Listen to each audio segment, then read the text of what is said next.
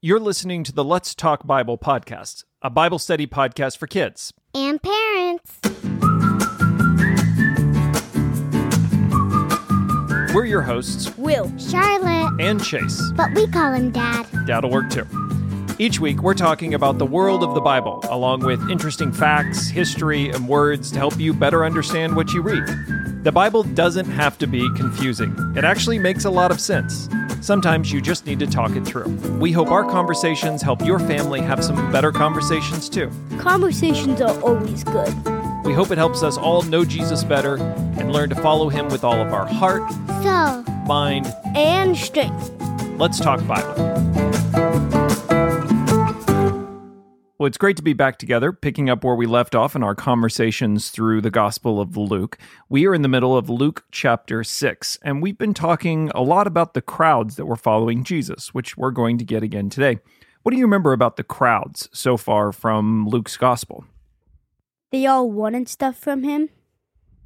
Yeah, and how big were those crowds, Charlotte? Do you remember how Luke describes the crowds? big? They were big and they were constantly pressing against Jesus, trying to get close to Jesus, trying to touch Jesus. And yeah, Will, we've talked a lot about how the crowds constantly wanted to see miracles, they wanted to see signs. The crowds were often coming because they wanted to see Jesus do impressive things. And one of the challenges was they weren't often listening to what Jesus was saying. Well, we're going to get today more of the crowds, but Jesus is going to call out some individuals from those crowds. And then he's going to say something that I bet the crowds didn't expect to hear. So, what do you think we get mom in and read our passage for the week? Let's go, Mom.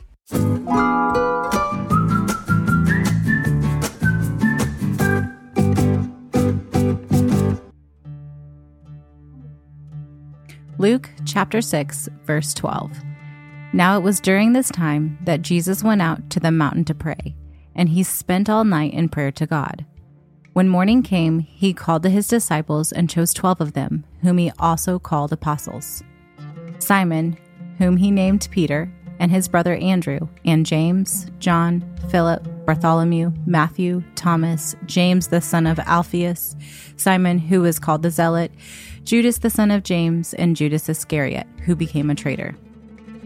Then he came down with them and stood on a level place. And a large number of his disciples had gathered along with a vast multitude from all over Judea, from Jerusalem, and from the sea coast of Tyre and Sidon. They came to hear him and to be healed of their diseases, and those who suffered from unclean spirits were cured. The whole crowd was trying to touch him, because the power was coming out from him and healing them all. Then he looked up at his disciples and said, Blessed are you who are poor, for the kingdom of God belongs to you. Blessed are you who hunger now, for you will be satisfied. Blessed are you who weep now, for you will laugh. Blessed are you when people hate you, and when they exclude you and insult you, and reject you as evil on account of the Son of Man.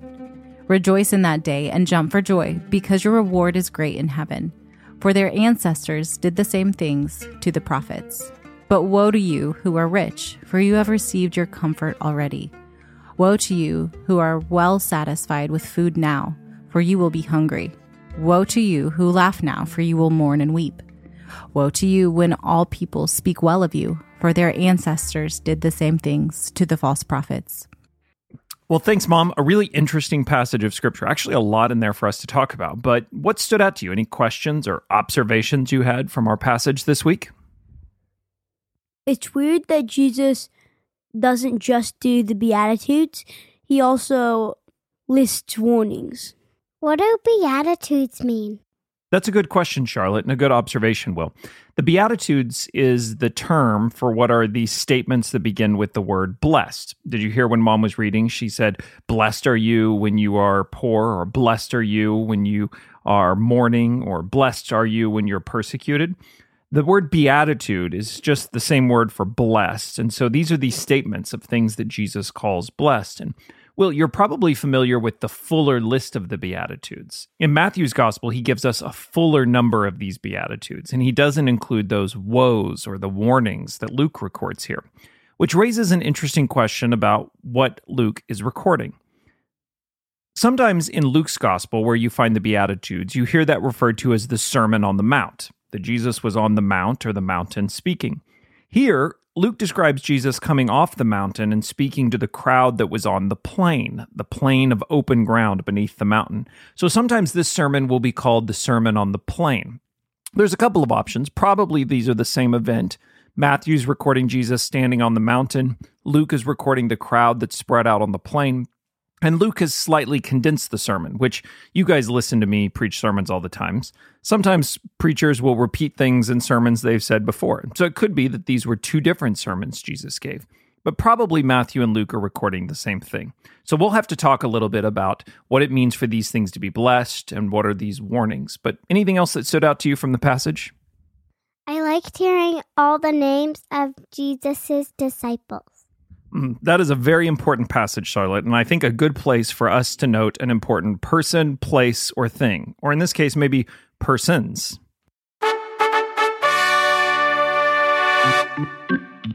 It's an important person, place, or thing. We've uncovered a person, place, or thing that's important for you to learn more about. Today, important person is the apostles. Great. Well, let's talk a little bit about what it means to be an apostle. There's really in this story three, maybe even four groups of people.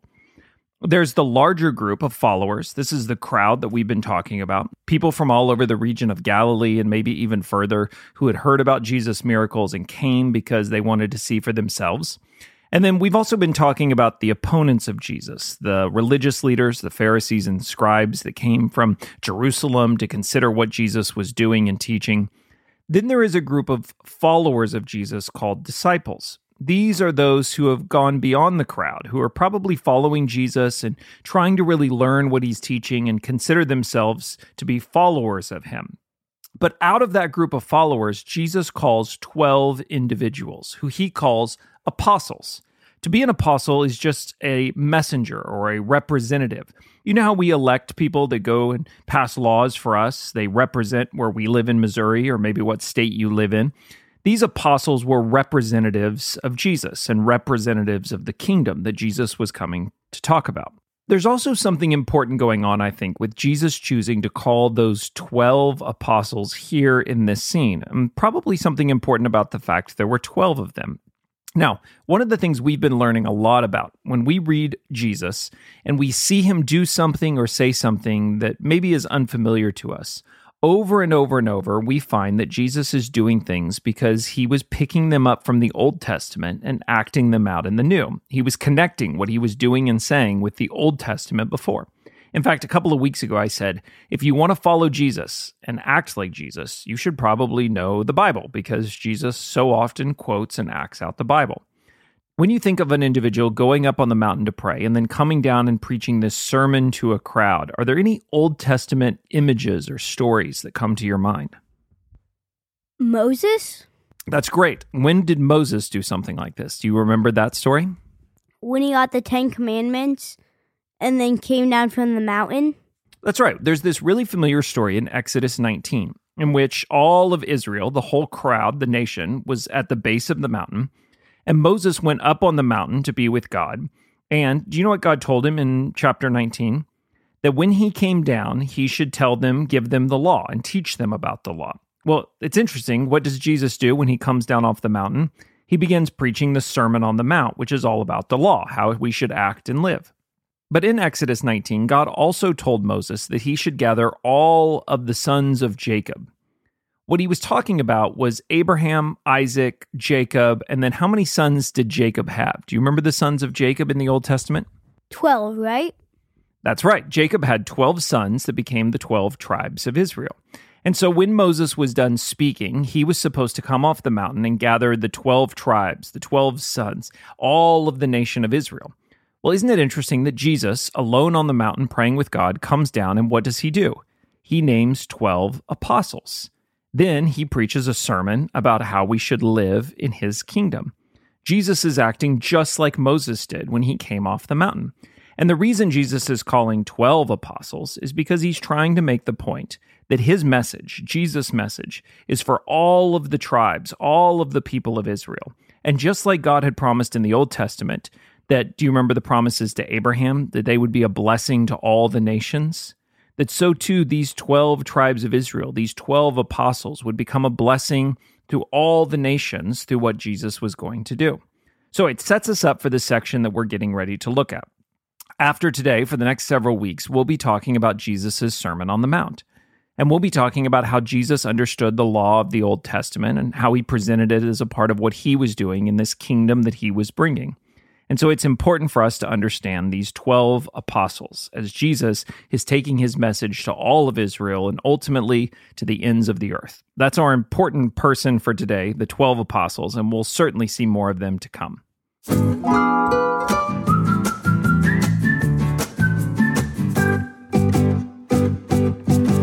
Well, I think we've done a pretty good job of setting up the setting Jesus on the mountain and coming down before the crowd like Moses. But that brings us to what Jesus said. He's actually going to preach a long sermon. For several weeks, we'll be talking about it. But we just looked today at the beginning of that sermon. In the beginning of that sermon, Jesus said, and it's kind of a strange statement. Do you remember some of the things he called blessed? What did Jesus say was blessed? Blessed are you who are hungry. Blessed are you who are poor. That's right. If you're hungry, poor, blessed are those who weep, so who cry. Do you remember that one? And blessed are those who are persecuted. Do you guys know what the word persecuted means? Like somebody killing you? It could be, yeah. Often people were persecuted and put to death, they were martyred for their faith. But what Jesus says here is actually broader than that. Blessed are you when people hate you, when they exclude you, or they insult you. Have you ever been excluded or insulted before? Yeah. Well, Jesus is specifically talking about the kind of persecution that happens because you're a follower of Jesus. That's what he says. For my namesake, because you are associated with the Son of Man. Well, what do you think about Jesus saying that it's blessed, it's good to be poor, to be mourning, to be hungry, and to be rejected by others? What a strange thing to say. What do you think Jesus is getting at? People who are sad in heaven, they'll be happy. But people who are poor will be rich in heaven. Yeah, that's exactly right. Jesus says something that is peculiar. I like that word, strange to us, that doesn't seem to be how our world works. Part of what Jesus is saying is the way that we measure success isn't how he measures success in his kingdom as a follower of Jesus. How do people measure success? What do they think is a meaningful, good life in our world? Like having money and riches and like a pretty house and like and like lot almost everything you can have. Yeah, Will, what are some ways you think people measure being successful in our world? Having lots of wealth, having a big house, yeah, always getting what you want. That's right. We have a way of measuring what we think we need and what we want. I want lots of money and lots of things, and I, I want everything to go well for me, and I want to get to do what I want. And Jesus says that if you live that way, if you define the meaning of your life by those things, then you're ultimately going to be disappointed. But if you embrace the fact that there's other ways of measuring success in this life, if you follow Jesus, it may mean that you don't have as much money. It may mean that you actually go hungry or are rejected because you're a follower of Jesus. It may even mean that you weep and mourn through hard situations. But Jesus says that that's not a sign of failure. That for those who weep, they will be comforted. And for those who hunger, they will be filled. And for those who are poor, they will have treasures in heaven. That ultimately, the way that we measure things here and now is not the way that God is measuring things, that He is preparing things that are even better for us. And so we're willing, if it's required to follow Jesus, to be poor or to weep or to even be persecuted or rejected by others. Now, do you remember how we said the crowds were constantly coming to Jesus because they wanted things from him? How do you think that crowd would have responded when Jesus began his sermon and said, Blessed are the poor, blessed are those who mourn, blessed are those who are hungry, and blessed are those who are rejected? The people would be surprised. I think they would have been surprised. That was many of the things they were coming to Jesus specifically for. I think part of what Jesus was doing with the beginning of this sermon was trying to see who was really listening and paying attention. Who was really interested in who he was and his kingdom? Who was interested in knowing Jesus and not just getting things from Jesus? So, we're going to talk in a moment about how this might impact the way we live as followers of Jesus today. And it doesn't mean that to be a follower of Jesus, you have to be poor, you have to be rejected, you have to go hungry. We just finished eating dinner, and I'm certainly not hungry right now. But it means that I'm willing to. I'm willing to give up all of the things of this world if it means having Jesus, versus thinking I need all of the things of this world and missing Jesus and losing it all in the end. My life should be about pursuing Jesus no matter the cost. Well, what do you guys think we learn a new word? I'm going to actually give you two words for today, and maybe they're words you can actually use around the house. So, what do you say we learn some Greek? Let's do it. Each week, we're learning a new word from the original languages of the Bible. You might not know it, but the Bible was originally written in Hebrew and Greek, And a little and Aramaic. and a little Aramaic. That's right, also. Each week, we'll teach you an important word from these original languages so you can better understand the important themes of the Bible. So, let's learn our word of the week. All right, I'm going to give you a word from our passage, and then we'll add a second word to it so that you've got a couple to work with. And as we were reading our passage, the translation we read actually translated the word ancestors. Do you know what the word ancestors means? Like sisters and brothers and like cousins. Usually, ancestors means people in the past. So you're right, it means family, people who are you related to you, but it's usually people in your past. And the way in the Greek that it actually writes this, it doesn't say ancestors, it says fathers. That was the way you might speak of your ancestors. My fathers before me, which is like your grandfather and your great grandfather and your great great grandfather. Those are your ancestors. So I thought it might be fun to learn the word father, and then maybe you could use that word. Call your dad by this Greek word. The Greek word is pater, father. Can you guys say the word pater? Pater. Pater. So now, whenever you're done listening to this podcast, you can say, Hey, pater, what are we having for dinner? Hey, Pater, you want to go play catch? I think that's a good idea. Well, okay, if we learn the word for father, I think there's another word we need to learn. Yeah, what's the word for mother? It's going to sound very similar. The Greek word for mother is mater. Mater. Can you say mater? Mater.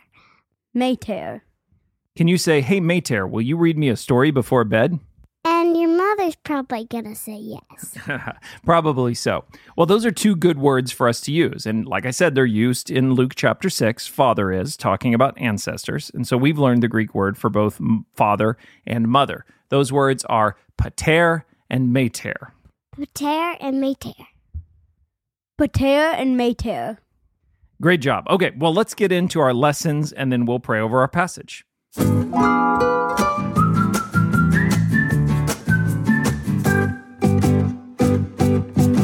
Well, we've talked quite a bit about the Beatitudes, what it means to be blessed in Jesus' kingdom that are so different from the world's. We talked about Jesus calling apostles and how he was taking this new message, the sermon he was about to give us, to all of Israel and on to the rest of the world.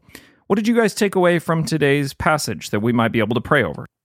You should be willing to give up everything you have to follow Jesus. That's a great lesson. That's one of the things that often the crowd was unable to do, but it's one of the things we're going to see Jesus' disciples actually do. His apostles are going to be able, at the end of the story, to risk even their own lives to be followers of Jesus. Charlotte, do you have any lessons you learned from today? If you have a lot of stuff, you should be willing to give it away for Jesus.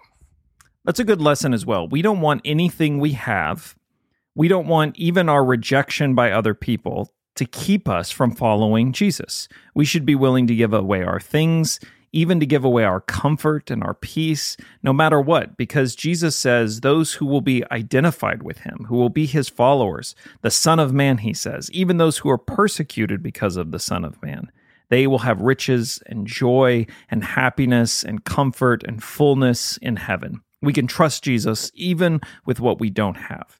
Well, what do you guys say that we pray over today's passage and we'll close things up? Well, Heavenly Father, we thank you that you sent Jesus to come and to teach us how we could receive from you, and that he came off the mountain having spent time with you in prayer and offered us this sermon that we might learn what's most valuable in this world. And we pray that we wouldn't get distracted by the things of this world, by its riches or by its comforts or by its peace, but we would be willing to give away anything that kept us from knowing you. Even if it meant we would be rejected by others because of being your followers. We trust that you have good things ahead for us, and so we receive it. We count ourselves blessed to be your followers.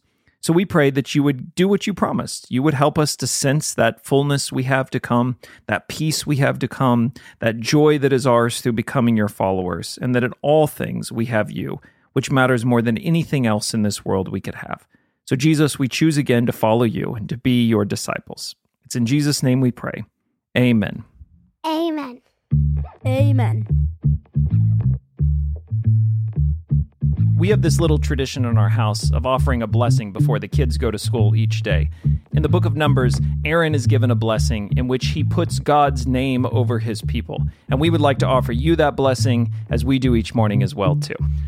The Lord bless you and keep you. The Lord make his face to shine upon you and be gracious to you. The Lord lift his countenance to you and give you peace. And lots of peas to eat for lunch.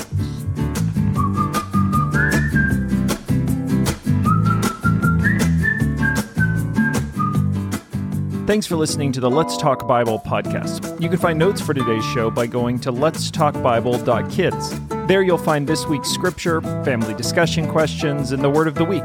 You can also send us a message, maybe a question you have about the Bible. Parents, there's also a sermon for each of our episodes to help you dig deeper into the week's passage. We hope our conversations inspire your family for some conversations of your own. Thanks for listening.